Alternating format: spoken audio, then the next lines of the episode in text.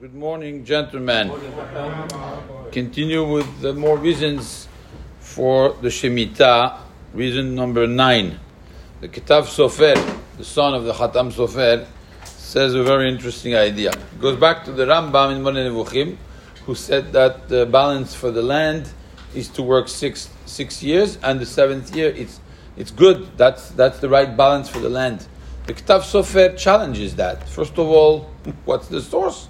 I mean, uh, it's just because the, the, Torah says that for six years you have to work, and the seventh year you don't.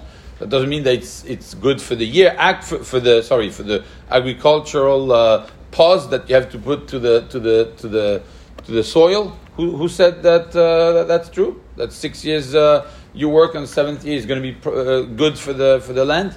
That's a natural fact. Miyama. He says actually the pasuk says the opposite. Haaretz Shabbat la Hashem.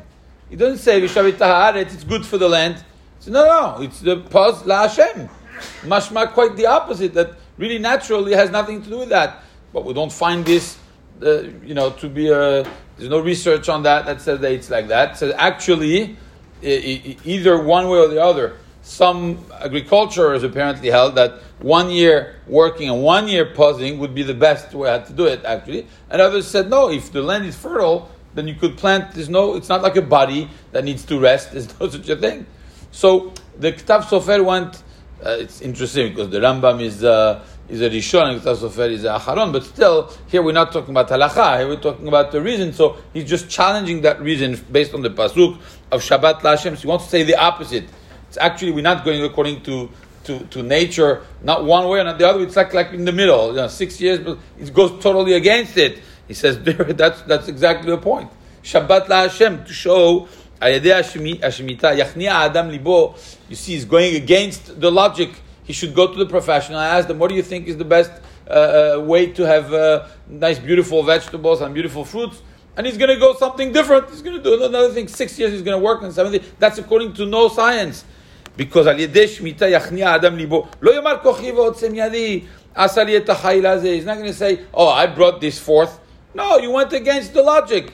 Kiroe ayin shakov min hashamayim yevash. He says he sees the opposite. The reason for that mitzvah is the opposite of what the Rambam says, the Ketav Sofer. It goes against the nature, and that's why I'm showing Akadol Baruch is the one who blesses the people. This is the way the Ketav Sofer sees. The Khatam Sofer, the father of the Ketav Sofer, so similar but different. He says, uh, uh, who could make such a claim? Like the Torah says, that six years you're going to work the land, and the seventh year you're going to have to stop. But the Torah says that on the sixth year you can have more beracha. You're going to have beracha to cover the cost for the seventh year. Shalosh shanim it says. Uh, you know, I, I want to add my grain of salt. Throughout the Gemara, for example, we see how brutally honest the conversations are. You have even minim. You mentioned many gemarot that bring hahu mina Rabban Gamliel. Uh, you have everywhere in Shas that there's a people who were challenging the things that the Torah was saying. We don't find that there is a challenge about that. That's what I think about the following: If the claim was wrong, that on the sixth year there's no beracha, do you think any min would have missed that one? I mean, this is an easy one, right? God says I promise you the sixth year you're to make a lot of money, and that will cover the years of Shemitah. Today it's different because it's the Rabbanan. I'm talking back then. Do you think that anybody would have missed that opportunity to say, hey, don't you see that it's not working? Who could make such a claim if Torah is not Min Shamayim? So therefore the Khatam Sofer says the Chizuk not just that it's min hashamayim parnasa. The whole thing is min hashamayim.